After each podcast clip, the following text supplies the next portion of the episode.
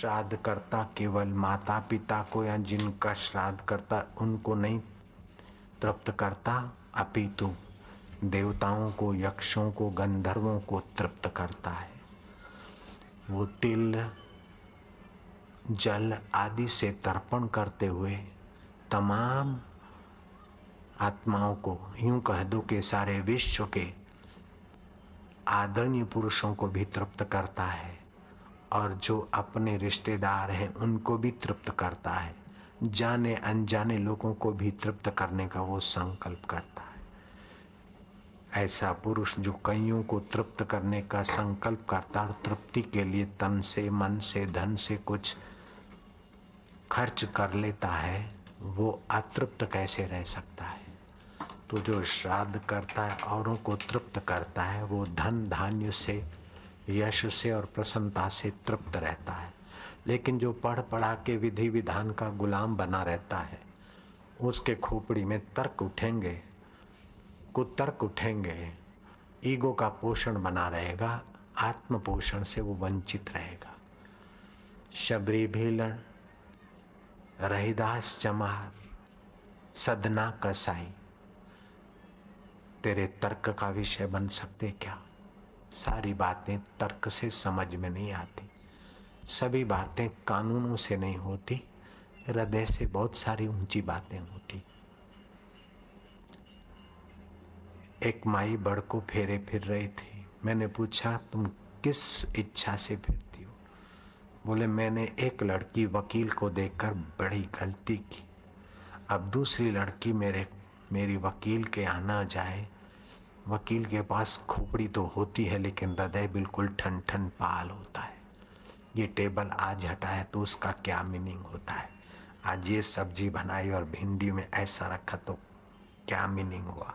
जरा जरा बात पे मीनिंग पूछता है, खोपड़ी खाली करता है, सिर खपाता है मेरी बेटी का।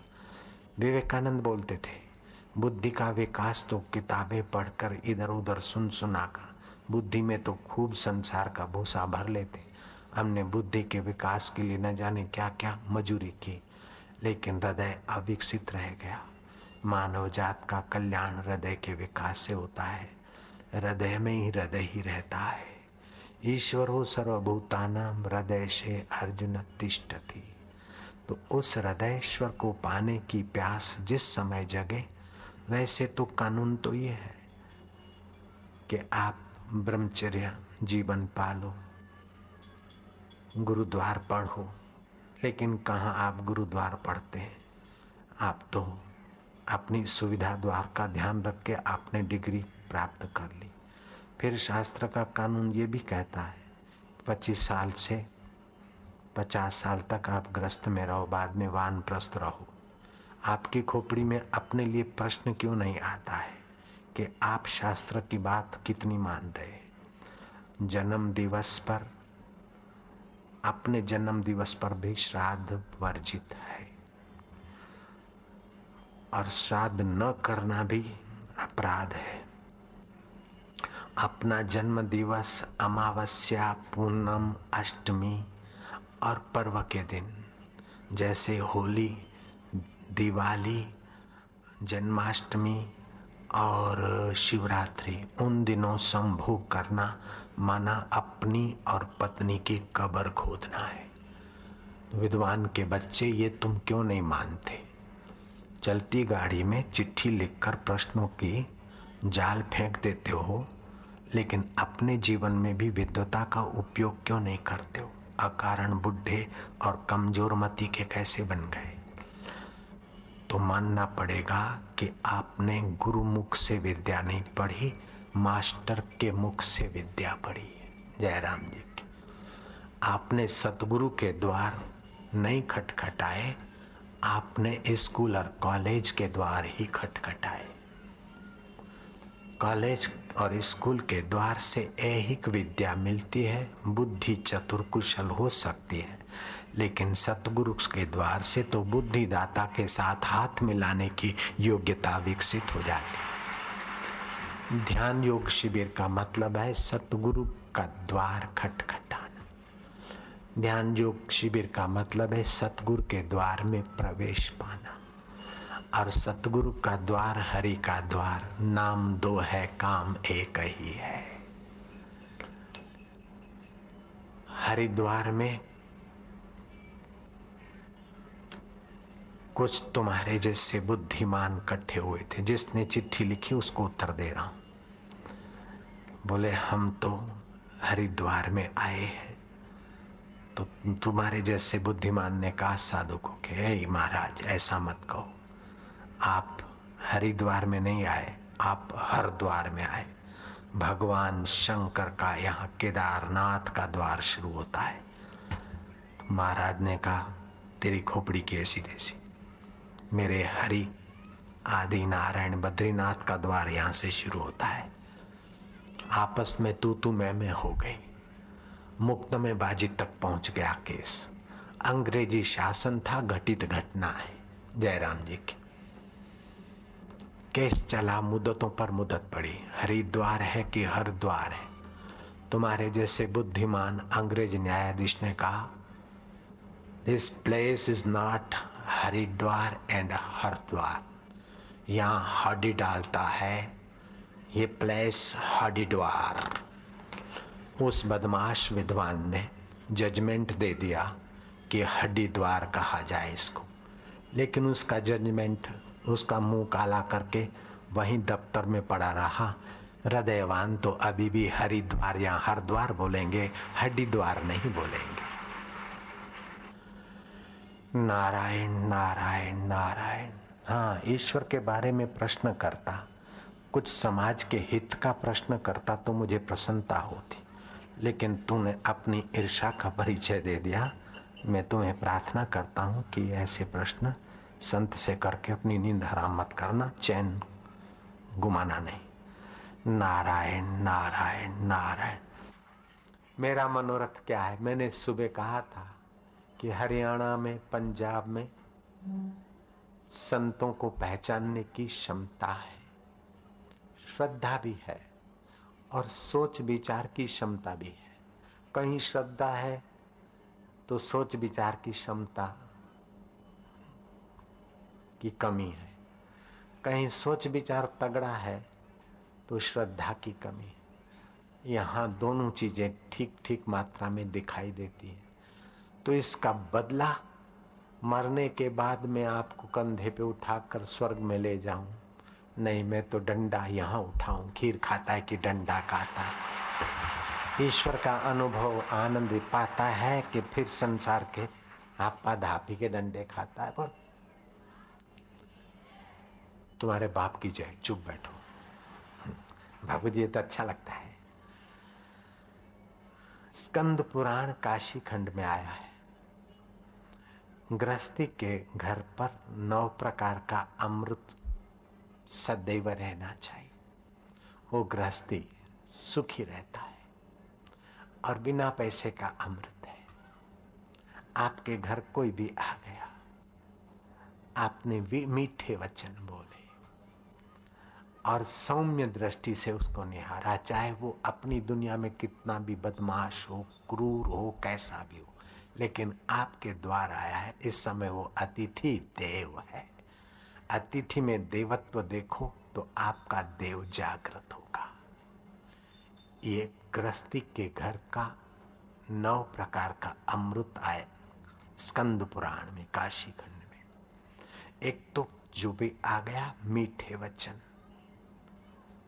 दूसरी सौम्य दृष्टि। तो तीसरा सौम्य सुखद व्यवहार हिलचाल। चौथा, आप सौम्य मन बना लीजिए। पांचवी बात वो आया है, भले आपको गाली देता है। आपका कट्टर दुश्मन है। और आपने उसको चुभने वाली बात कहकर रवाना कर दिया, अपमानित करके तो आपने अपने लिए अपमान का द्वार चौड़ा कर दिया। और आपने उसको मान दे दिया खड़े होकर सम्मान दे दिया। आधा तो उसको आपने जीत ही लिया उसी खड़े होने में।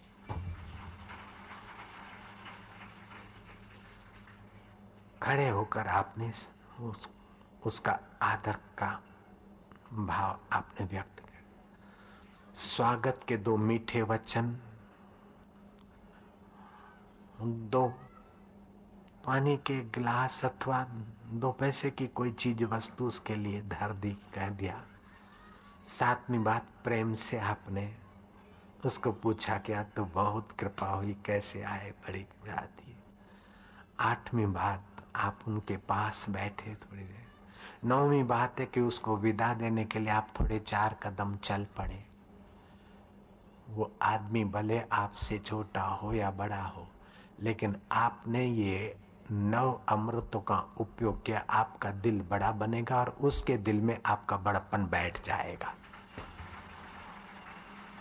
आपने उसको अपना फर्नीचर दिखाया, अपनी हेकड़ी दिखाई तो देखेगा कि ये सरकारी ऑफिसर है आराम के पैसे मार मार के देखो। लोग कहे, ये रब दी माया, मैं कहदो अन्याय आपने धन, दौलत और अपनी हेकड़ी से किसी को इम्प्रेस किया तो थोड़ी देर के लिए भौतिक वस्तु से वो भले इम्प्रेस हो जाए, लेकिन आपका मित्र बनकर नहीं जाएगा। आपके लिए उसके दिल में कुछ के कुछ विचार उठेंगे। आप अपना ऐश्वर्य दिखाकर किसी को प्रभावित करने की गलती ना करो। आप अपनी बात कहकर और उस पर प्रभाव जमा कर उसको प्रभावित करो। ये बहुत छोटी बात है। आप उसके हृदय की बात सुनिए। लोग होते ने सुनाने लग जाते लेकिन सब लोग आपकी सुनने के लिए नहीं होते। लोगों को अपने सुन, सुना हुआ बहुत होता है। लोग तुम्हारा दुख सुनने के लिए नहीं आए। लोग तो तुम्हारे द्वारा दुख मिटाने के लिए आए। लोग तुम्हारा अहंकार अपने पर थोपने नहीं आए। अपितु अपनी मनसा और अपनी आकांक्षाओं को तृप्त करने के लिए आपसे मिलते हैं। तो आप लोगों की तृप्ति के कारण बनिए। ऐसा न कि लोगों के आगे आप अपनी हेकड़ी के कारण बने। महाभारत में प्रश्न आया कि सबका प्रिय कौन बनता है? सभी का प्यारा कौन बनता है? जो अमानी है, जो मान नहीं चाहता मान योग्य कर्म तो करता है, लेकिन मान की चाह नहीं रखता, वो सबका सम्मान्य हो जाता है जैसे मैं हूँ, तुम्हारे सामने। ऐसा हिम्मत से बोलता हूँ, बोलो। जयराम जी की। कभी कभी छुपत नहीं, कछु छुपे छुपाया। हृदय में आप मान की इच्छा ना रखो। मान योग्य कर्म करो, आप अमानी रहो। विष्णु शास्त्र नाम में तीन नाम भगवान के आते हैं। अमानी, मान दादास मान योग्य कर्म करे, लेकिन मान चाहे नहीं और दूसरे को मान दे, वो सम्मान्य होता है।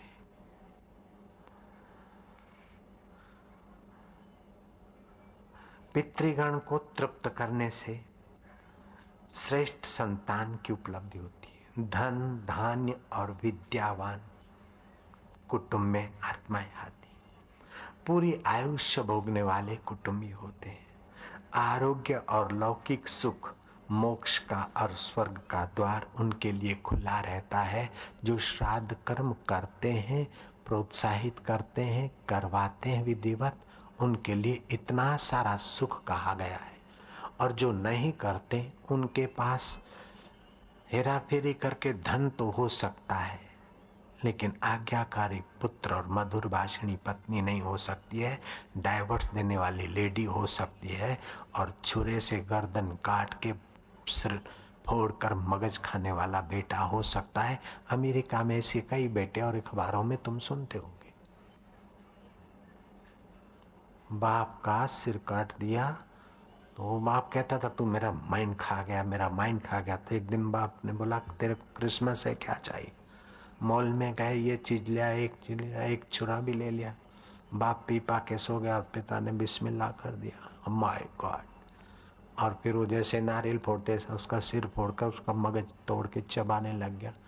पड़ोसी ने पुलिस को खबर दी, पुलिस ने पूछा, ऐसा क्यों किया? बोले, मेरे को रोज बोलता है, तू मेरा माइंड खा गया, मेरा माइंड खा गया तो मैंने खा के देखा कैसा है? ये श्राद्ध न करने वाले के कुल खानदानों में ऐसी संतानें आ सकती है। मदन मोहन मालवीय की पिता ने देखा कि अंग्रेज़ बहुत सता रहे उन्होंने विधिवत श्राद्ध कर्म किया। ऊँची भुजाएँ करके प्रार्थना की कि, हे पितरों, हे मेरे पूर्वजों, अगर मेरे श्राद्ध से आप तृप्त हुए हो तो मेरे घर में एक ऐसा संतान, बुद्धिमान, विद्वान आए। जो अंग्रेज़ों के भगाने का काम भी करे और यशस्वी जीवन छे उनके घर में मदन मोहन मालवीय आए। भगवान राम ने श्राद्ध किए थे, अपने पिता दशरथ के। पैठान है महाराष्ट्र में एक नाथ महाराज ने अपने पिता का श्राद्ध घोषित किया। पत्नी गिरजाबाई, पति परायणा, श्राद्ध की सामग्री तैयार करी। भीख मंगेश महाराज के द्वार पर आ बैठते थे, कथा से लोग जाते और कुछ दक्षिणा मिलती। अब तो महाराज के घर से सुगंधी आ रही है, कहीं हलवा तो कहीं पूड़ी की सुगंधी तो कहीं कुछ तो कहीं खीर की सुगंधी। भिक्षुक आपस में चर्चा कर रहे हैं, आज तो एक नाथ महाराज के यहाँ भाई श्राद्ध है, भंडारा है। दूसरे ने कहा, हमारे भाग्य में तो वही रूखी रोटी नहीं तो अरे बोले, श्राद्ध का मिलेगा? बोले, मिलेगा तो बचा, खुचा, दो पूड़ी मिल जाएगी, एक धक्का मिल जाएगा, और क्या? एक नाथ महाराज ने सुन लिया। गिरजा गिरजे गिरजू कहिए। श्राद्ध की सामग्री हो गई, तैयार हो गई क्या? हाँ नाथ तो श्राद्ध तो कहते हैं, बारह के बाद जितना श्राद्ध ढलान के तरफ़ जाए, उतना ज़्यादा अच्छा माना जाता है। अर्थात बारह के बाद जो सूर्य ढलता जाए तो अच्छा माना जाता है। तो ब्राह्मण लोग तो मध्यान्ह को आएँगे। तुमने अभी ये तो भोर है, आठ नौ बजे होंगे। तो क्या ये श्राद्ध की सारी सामग्री इन दरिद्र नारायणों को खिला दे?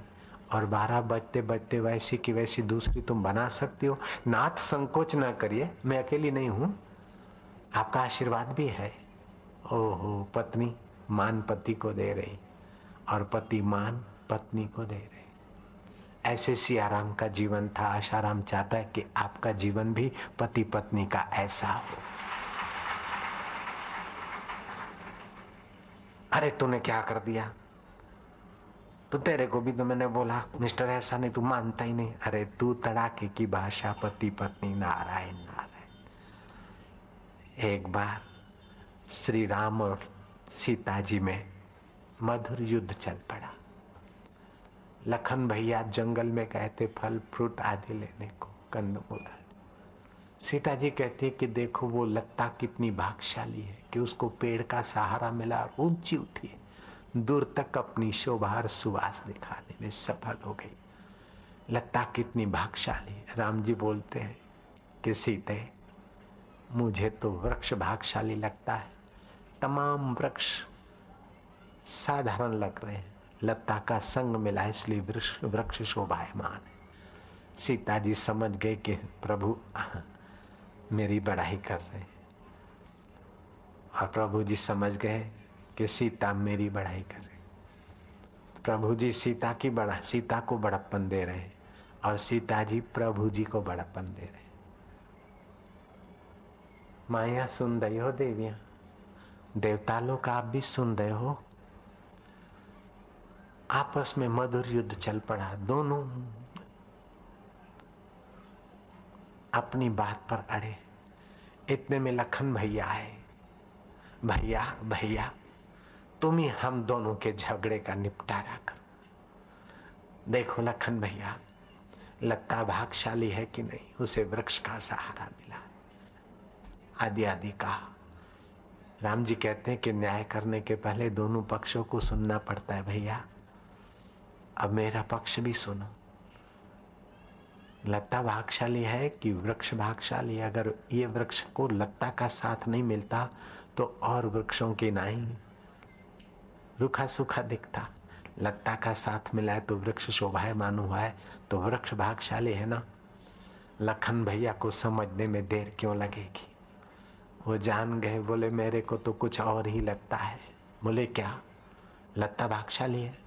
बोले, प्रभु, न वृक्ष भागशाली है, न लत्ता भागशाली है। भागशाली तो लखन लाला है कि दोनों की छाया और शोभा में। कैसे कैसे? आपके, इष्ट और आपके पुरुष कैसे सुंदर सुहाव जीवन जीते थे। एक बाघरी लकड़ा था, लड़का था, उसका नाम लखमनिया था, और दूसरे का नाम रामला था। लोग बोलते थे, राम लक्ष्मण भाई, तुम भी भाई, यार तुम रामलीला का धंधा करो, चल पड़ेगा। उन्होंने रामलीला का धंधा एक्टिंग बैक्टिंग सीखी। कोई कंपनी में रहे, फिर अपने इलाकों में रामलीला चालू कर दी। वो जमाने में चवन्नी चवन्नी की टिकट चलती थी, अठन्नी, चवन्नी। टिकट लेने वालों ने ली और रामलीला का पर्दा एक दिन हटा, रामलीला हुई दूसरे दिन हट, तीसरे दिन। ऐसे करते करते राम वनवास तक तो पहुँच ही गए। सीता हरण भी हो गया। अब वो जो रामला था और लखना, लखनिया था उन दोनों में लड़ाई हो गई। अब लड़ाई हो गई पैसे के बारे में और चाय पानी के बारे में। एक दूसरे की पिटाई कर दी दोनों भाइयों तो रामलीला में जरा देर हुई। तो मेकअप बैकअप तो कर रखा था, लेकिन तू तू मैं मैं जरा लखन की धुलाई ज़्यादा हुए लखन भाग गया। अब सीटियाँ बजी तो राम आए। तुम्हारी टिकट के पैसे वसूल होंगे। रामलीला थोड़ी देर से शुरू हो रही है, उसका कारण है। वो बदमाश, रामी की औलाद, लखनिया जरा मेरे आमने सामने हो गया। मैंने उसको बराबर मारा है, वो भाग गया। तो अब मैं दाया पैर आगे रख के बोलूँ तो आप समझना कि राम बोल रहा है। और बाया पैर रख के बोलूँ तो आप समझना लखनिया बोल रहा है। उसने रामलीला शुरू की। अब लखनिया को मेघनाथ का बाण लगा। रामलीला तो शुरू हुई। अल्लाह राम फिर विलाप कर रहे दाया पैर रख के, भाई लक्ष्मण, उठो। हनुमान हनुमान, देर न करो। जाओ, संजीवनी लाओ। हनुमान भैया, संजीवनी लाओ। वो हनुमान खड़ा है कि रामला का बच्चा। आठ दिन का पगार बाकी है। पहले हरामी पगार रख, बाद में जाता हूँ। आईजी गया इंस्पेक्शन करने को। इंस्पेक्टर गए, जज साहब भी गए, जेल में इंस्पेक्शन करने को। जेलर ने कहा, सर, रामनवमी को हमने रामलीला का यहाँ आयोजन किया था। तो बोले, कोई पार्टी मंगाई थी? बोले, नहीं सर, अपने कैदियों को ही सारे ड्रामा व्रामा का सारा ट्रेनिंग दिया था और बहुत सर, वंडरफुल रामलीला हुई थी।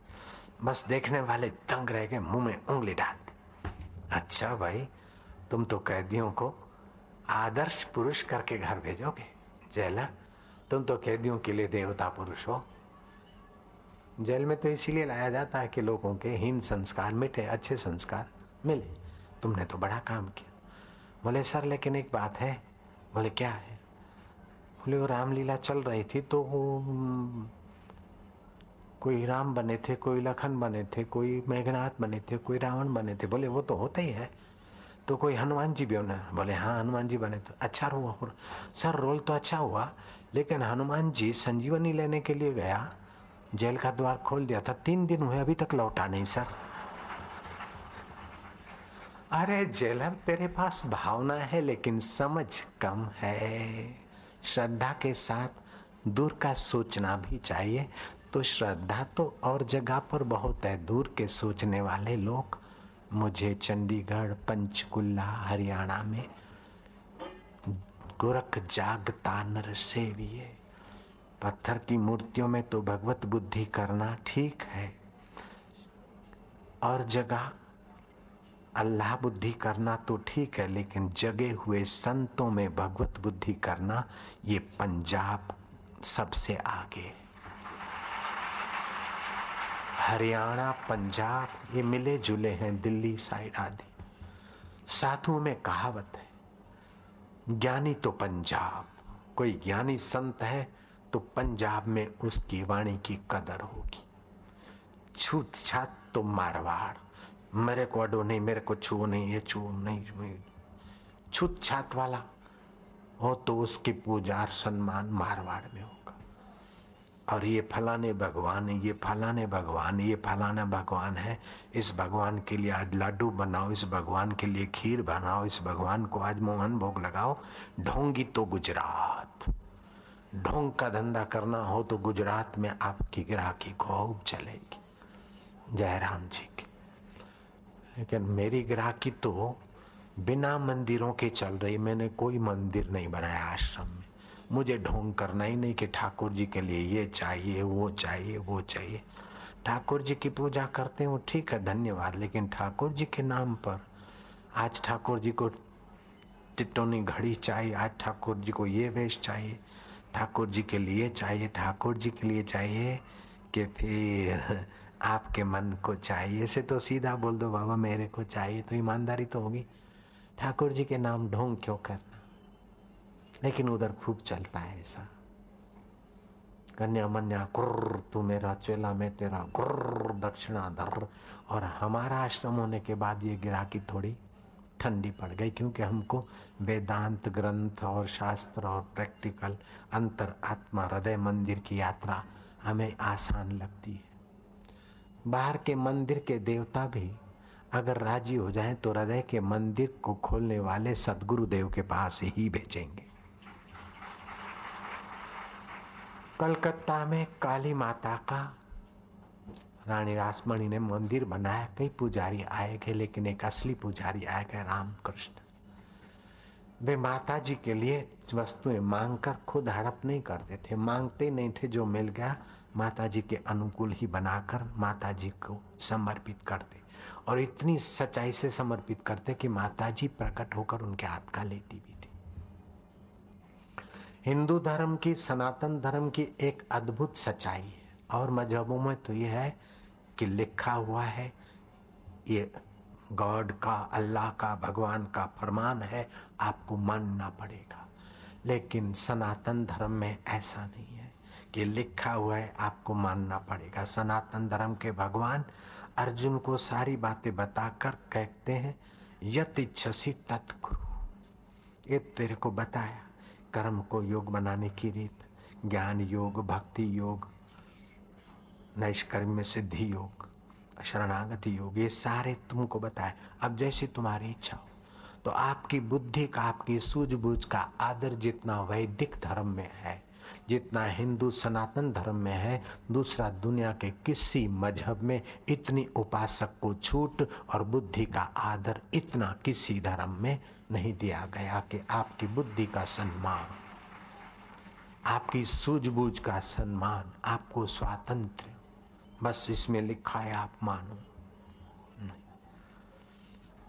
1965 में भारत और पाक के बीच में जरा खिंचाव हो गया था हल्का फुल्का युद्ध छिड़ गया था। राजस्थान में जैसलमेर से 120 किलोमीटर दूर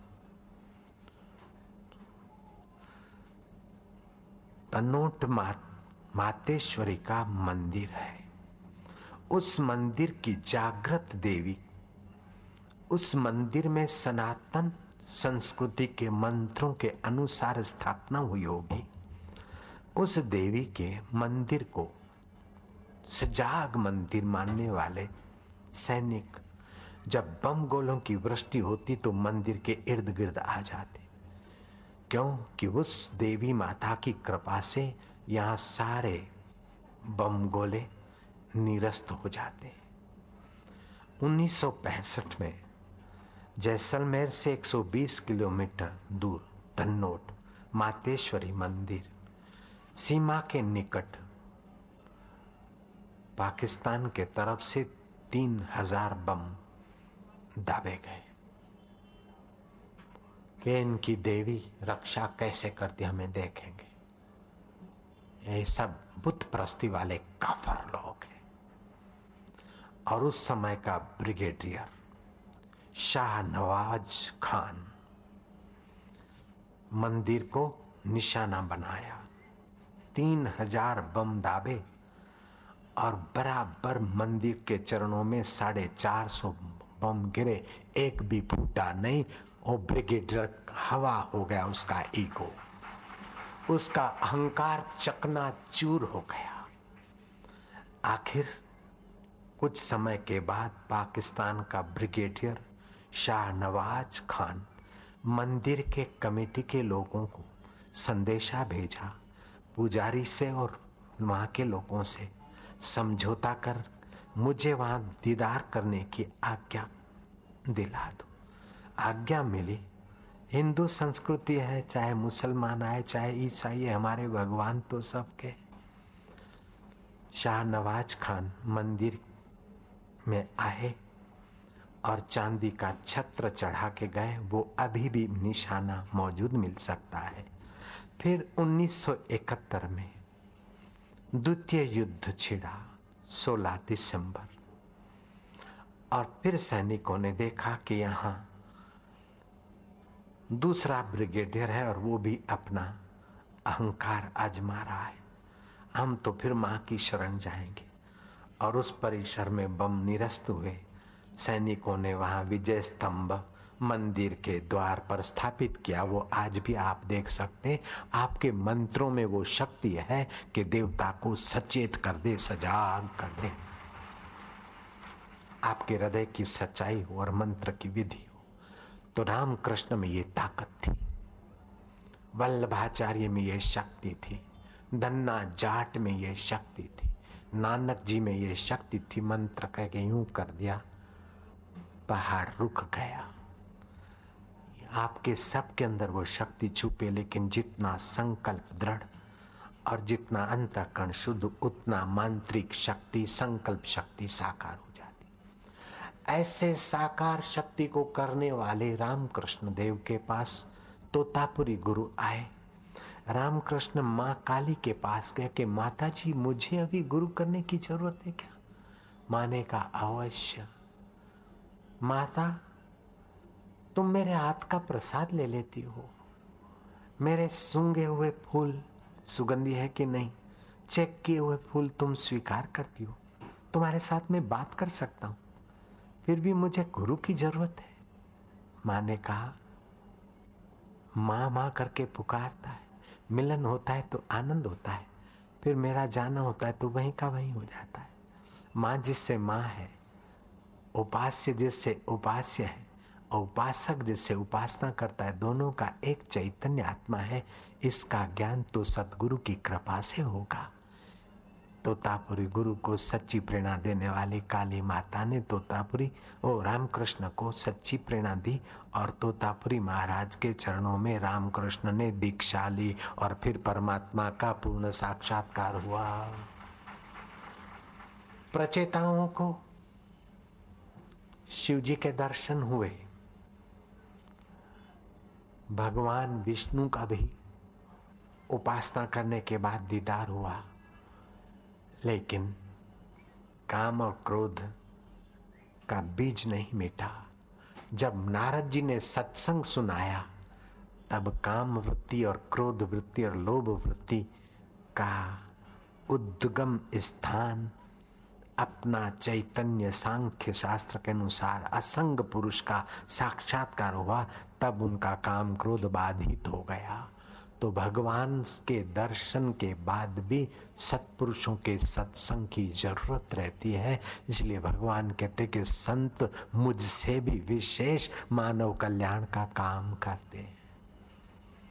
भगवान तो अवतार लेकर आए, तब हुआ लेकिन भगवान का भगवत तत्व और भगवान के नाम की महिमा और साधना की भूख जगाने वाले अगर संत नहीं होते तो भगवान की स्मृति हम लोग कैसे करते? मेरे गुरुदेव ने एक कश्मीर के है, पंजाबी संत थे, मस्त है, अलमस्त। वैसे ही पंजाब का शरीर तो आए दबा दम अटल बिहारी वाजपेयी कुछ वर्षों पहले आए। गुजरात में और महसाणा में ठहरे थे। जिसके घर ठहरे उन्होंने रात को जगाया। अटल जी अटल जी अटल जी उठे बोले, क्या है? बोले, आप दूध पी लो। तो एक छोटा सा छटांग भर का कप था पित्तल का और वो रखा भी। तो बोले तो चुटकी लेके बोलने वाला आदमी है वो? बोले, इतना तो मेरे कान में ही डाल दो, इसके लिए मेरी नींद खराब की तुमने। तो गुजराती भैया बेचारे दूध कितना पिए? चाय कितनी पिए? अब पंजाबी का गिलास, ऐ देख ले, ऐ देख ले। और दो परोठे खाए खाली, थोड़ा सा हलवा खाया और एक लस्सी का गिलास पिया। अरे देख ले भाई। उनके लिए तो दो दिन का हो जाता है। नारायण हरि थे भूख खूब लग रही है। जैसे पेट की भूख ते तेज है, ते रब दी भूख तेज हो जाए तो मैं शिविर ज़रूर कर सकता हूँ। ध्यान योग शिविर दी भूख तेज हो जाए।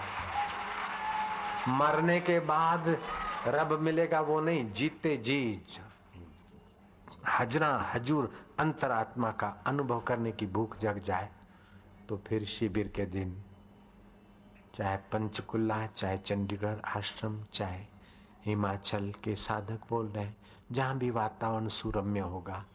वहाँ एक बार अगर शिविर में आप आ गए तीन चार दिन के लिए, आपने बारह साल, पच्चीस साल से जो भजन, कीर्तन जो किया और जो पाया है, वो सब का सब आपको नन्हा दिखेगा, ऐसे अनुभव होंगे।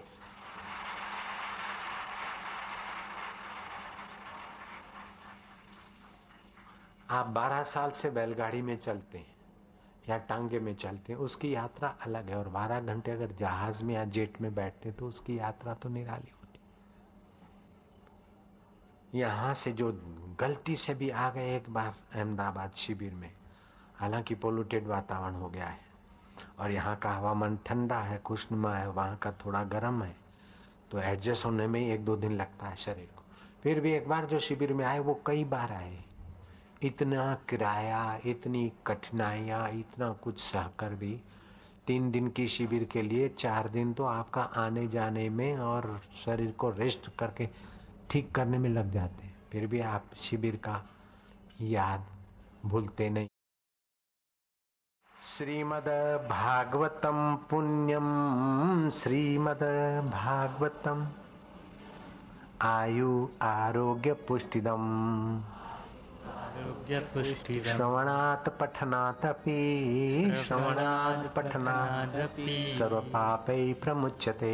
सर्वपापै प्रमुच्यते। श्रीमद् भागवत की कथा अकाल मृत्यु को टालती है आयु बढ़ाती है आरोग्य बढ़ाती है श्रवण से पठन से सुनने से। भगवत कथा के प्रथम स्कंद में ये लिखा गया महात्मा विभाग में अश्वमेघ हज़ार बाजपे सैकड़ों यज्ञ कर लो विधिवत। उसका फल बहुत बढ़िया है, लेकिन भगवत कथा के फल के आगे वो बढ़िया फल भी सोल में से की बराबरी नहीं कर सकता। ऐसा पुण्य फल आपने श्राद्ध पक्ष में भगवत कथा सुनकर प्राप्त किया। भोजन तैयार है। भीख को खिला दिया। अब दूसरा भोजन बन रहा है और बन भी गया है। ब्राह्मणों को सूचना दी गई। ब्राह्मणों ने खबर सुन ली थी कि हमारे लिए भोजन बना, वो इन बदमाश, नशेबाजों को, अपराधियों को जो नाते तक नहीं है, और इनकी भिख मंगी माइया, भिखारण, मासिक धर्म भी नहीं पालती। और ये सब अशुद्ध अवस्था में ही जहाँ तहां वातावरण बिगाड़ने वाले लोगों को ब्राह्मण तुल्य समझकर भोजन कराया, ये ब्राह्मणों का अपमान है। इमरजेंसी मीटिंग बुलाई गई। पैठान का कोई ब्राह्मण एक नाथ के पास भोजन करने नहीं जाएगा, भले इसके पितर असंतुष्ट रहे, अतृप्त रहे, इसका कुल नाश हो। एक नाथ महाराज को पता चला कि इन्होंने तो हड़ताल बोल दी। जब ऑटो का हड़ताल होती है, टैक्सी की हड़ताल होती तो कोई टैक्सी ड्राइवर निकला तो दूसरे लोग हवा निकाल देते लठधारी रख जाते तो कोई भी ब्राह्मण भोजन करने जाए, गलती से भी तो दो लठधारी रख दिए महाराज के द्वार के आगे कि हमारी हड़ताल सफल होनी चाहिए। अब एक नाथ समझ गए कि ये पैठान के ब्राह्मण तो आएँगे नहीं और मेरे श्राद्ध एक नाथ में वो सामर्थ्य था। उन्होंने हाथ पैर धोए अंजलि ली, सुमरण किया पितरों का। जो श्री माली का दादा भी मर गया था, जो देवेंद्र का काका मर गया, फलाने गए। उनका पितरों का पितर लोग से आह्वान किया। ये नहीं खाते तो उनके बाप और दादाओं को बुला के खिलाऊँगा। उन ब्राह्मणों को भोजन कराया और जब पितरों को बुलाकर पितर लोग से जिमाया और ब्राह्मण प्रसन्न होते तो नमः पार्वती बताए हर हर महादेव। तो दूसरा ब्राह्मण बोलता है, नृत्यावसाने नटराज राजो ननाद डंकम नववंचवारम वो एक श्लोक बोलता है तो दूसरा ब्राह्मण दूसरा श्लोक बोलता है, बड़ी महफिल जमी। तो वो जो लठदारी आए उन्होंने दरार से देखा कि अरे तो श्रीमाल का दादा। अरे, वो उसका बाप, भागो रे, भागो। ब्राह्मणों को बुलाया कि अपन तो नहीं गए, अपने बाप, दादे और ताऊ और चाचा जो मर गए, उन सबको बुला कर इन्होंने तो भोजन करा दिया। ये तो एक नाथ महाराज समर्थ योगी है, खाली कथाकार नहीं है। खाली कथावाचक पंडित ने तो पहुँचे हुए समर्थ संत। ब्राह्मण आया है तब तक तो चल, वो गए। आखिरी का जो बूढ़ा था, दक्षिणा लेते देते, आशीर्वाद लेते देते, देर से उसको तो पितर को उन्होंने देखा भी। सारे पैठान के ब्राह्मण एक नाथ के चरणों में पड़े। इस प्रकार की कथा मेरे पढ़ने में आई और एक नाथ महाराज इतने उच्च कोटि के संत हो गए कि कपोल कल्पना उनके लिए वो नहीं लिख सकते या नहीं कर सकते। इतने सत्यनिष्ठ महापुरुष थे। नानक जी की वाणी के लिए कोई कह दे, ये गप लगा दिया नानक जी ने तो मैं उसको सुना दूँगा।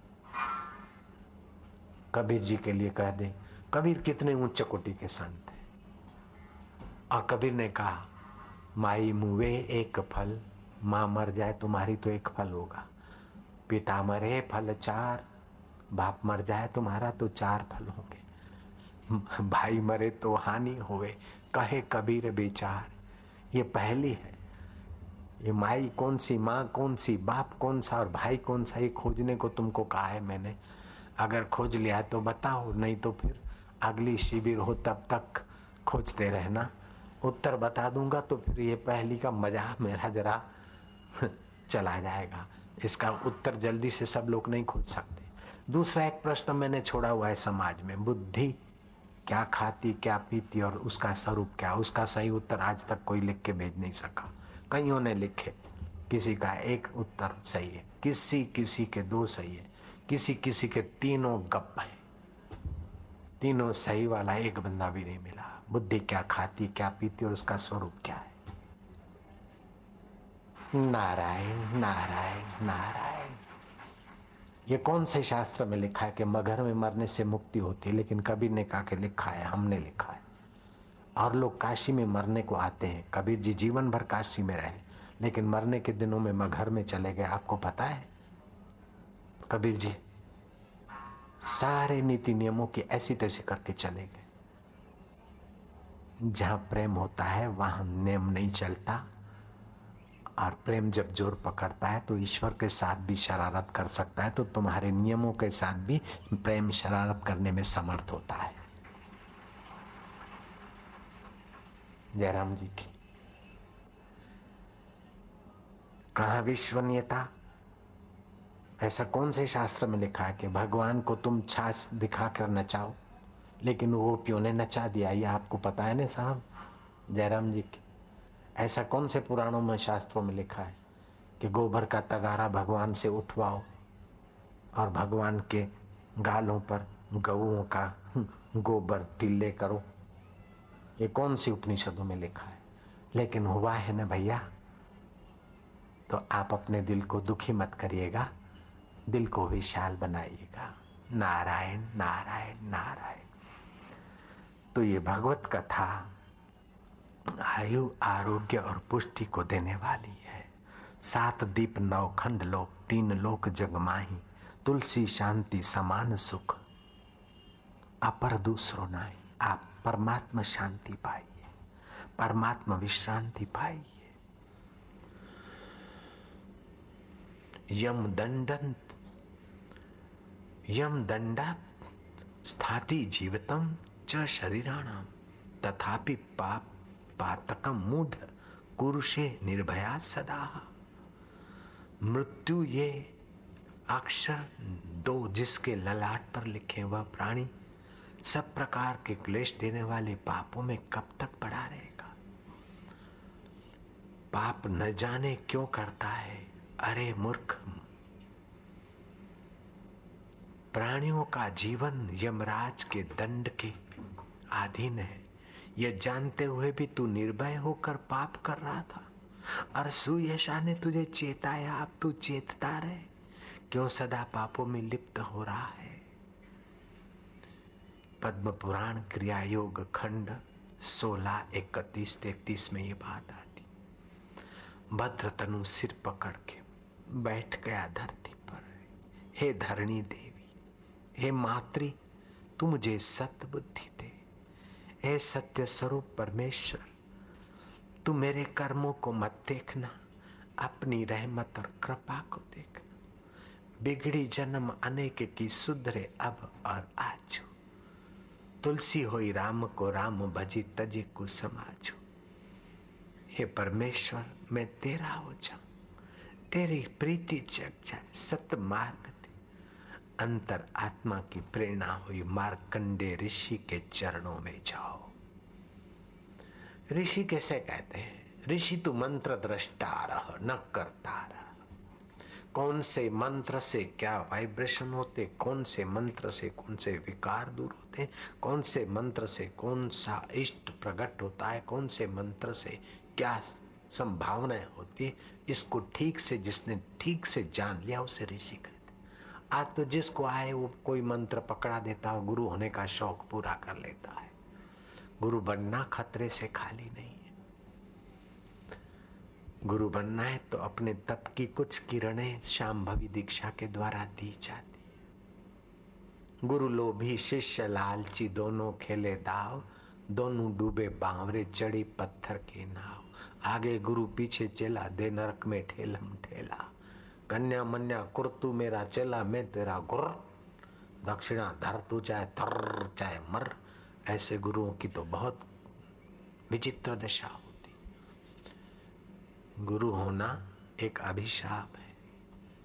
ये किसी पाप का फल भोग रहे हम, जयराम जी की। इतना सारा झमेला लेकर, लोड लेकर गाड़ी चल रही गाड़ी की क्या हालत हो रही हम जानते लेकिन आपका आग्रह होता है प्रेम भरा आग्रह होता है।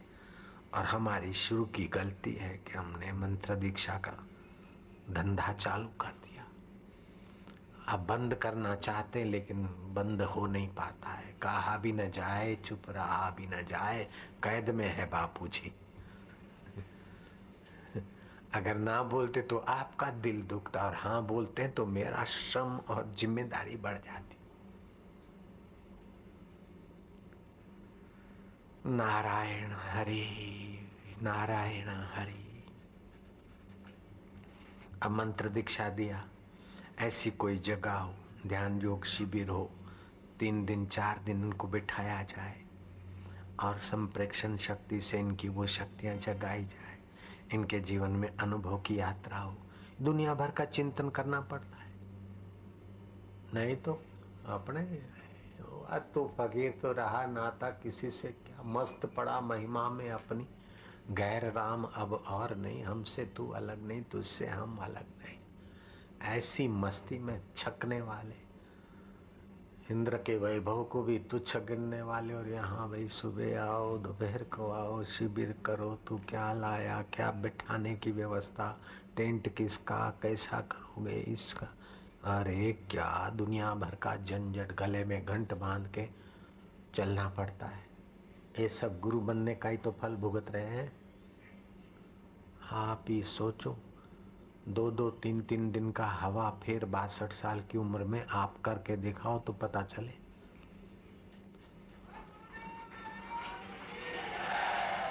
क्लाइमेट फेयर टाइम टेबल, ये, वो सब तो कैसा कैसा उतार चढ़ाव से शरीर को संभाल के, पुचकार के चलाना पड़ता है। ध्यान, समाधि, ये, वो सब नियम किनारे रख कर भागा भागा आना पड़ता है। ये सब गुरु होने की गलती का ही तो फल है। प्रसिद्ध होने की गलती का ही तो पाप फल भोग रहे नहीं तो हम एकांत में ऐसी दुनियाओं में, ऐसी मस्तियों में रहते थे कि आपको मैं क्या बताऊँ? वो दिन अब याद आते तो लगता कि हाय भगवान, फिर से कब ऐसे दिन आएँगे कि कोई परिचित ना मिले पहचानने वाला ना ऐसे दिन कब आवेंगे कि बस बैठे रहे ध्यान में? भरतरी की भरतरी महाराज लिखते कि मेरे ऐसे दिन कब आवेंगे कि तुम्हारे आनंद में समाधिस्थ रहूँगा जंगल के बूढ़े हिरण मुझे, पत्थर की शिला समझकर अपने सिंगों की खुजली मिटाने के लिए रगड़ मारे। उन्हें पता न चले कि मैं कौन हूँ और मुझे पता न चले कि किसने रगड़ मारी। मैं तेरी मस्ती में बना रहा। हूँ मेरे ऐसे दिन कब आवे उन दिनों का मुझे स्वाद याद है। जैसे कोई सीएम होने के होने के दिन देख लिया और सीएम की गादी से उतर के बेचारा अपनी सुरक्षा में घूमता फिरे तो सीएम होने के दिन उसको कैसे याद आते होंगे? जयराम जी की पीएम होने के दिन कैसे याद आते होंगे? अब पीयून होकर जीना पड़ता है। पहले पीएम थे, अब पीयून जैसा जीना पड़ता है। तो कैसा लगेगा? ऐसे ब्रह्म सुख में, एकांत में मस्त होने वाले अब भाई ये, अब ड्राइवर की ज़रूरत अभी उसकी अब उसकी। किसी की ज़रूरत नहीं है अपने सच्चे सुख के लिए। कच्ची सुविधा के लिए, कच्चे सुख के लिए दुनिया भर की गुलामी और सच्चे सुख के लिए ईश्वर की भी ज़रूरत नहीं। लो।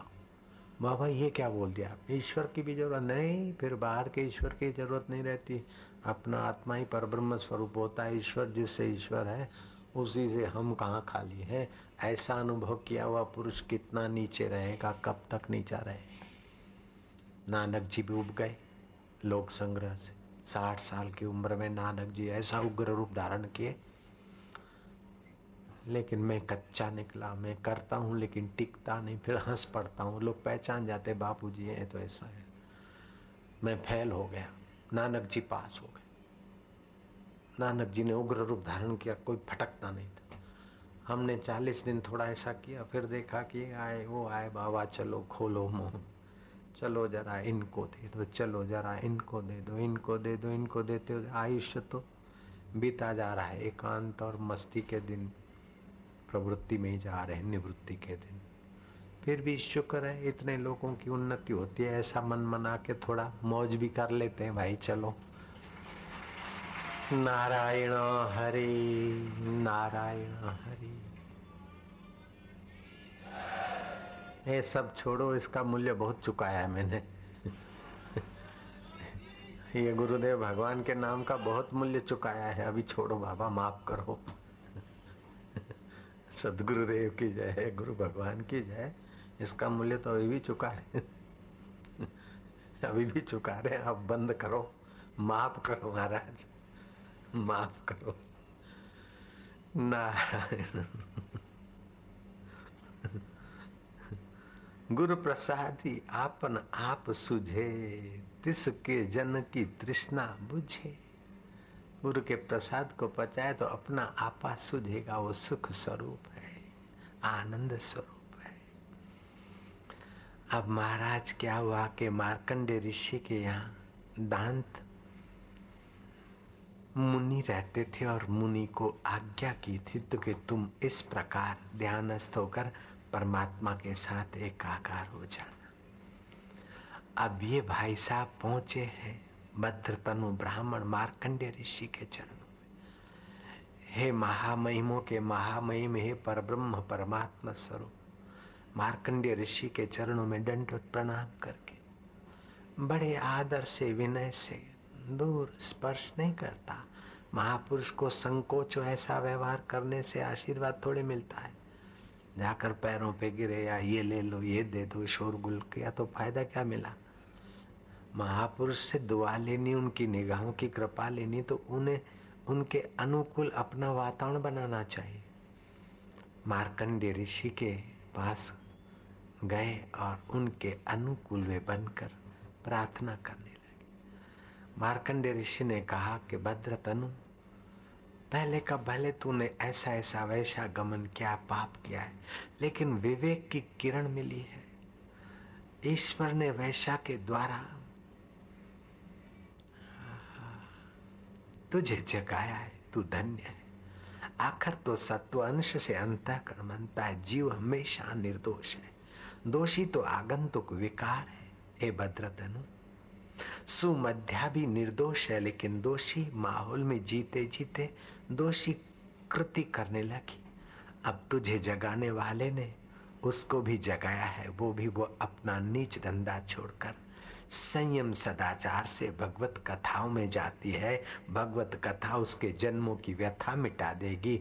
अब मैं तुझे अनुष्ठान बताऊँ, उतना मेरे पास समय तू मेरा शिष्य जो दांत मुनि है, उसके पास जा। मत्सरहीन, दूसरे की उन्नति देखकर जो जलते हैं, उनको मात्सर्य पीड़ा होगी मत्सरहीन रहना। अहोरात्रि व्रत कर देना, अर्थात सुबह और रात्रि। अन्न का त्याग करके शुद्धिकरण कर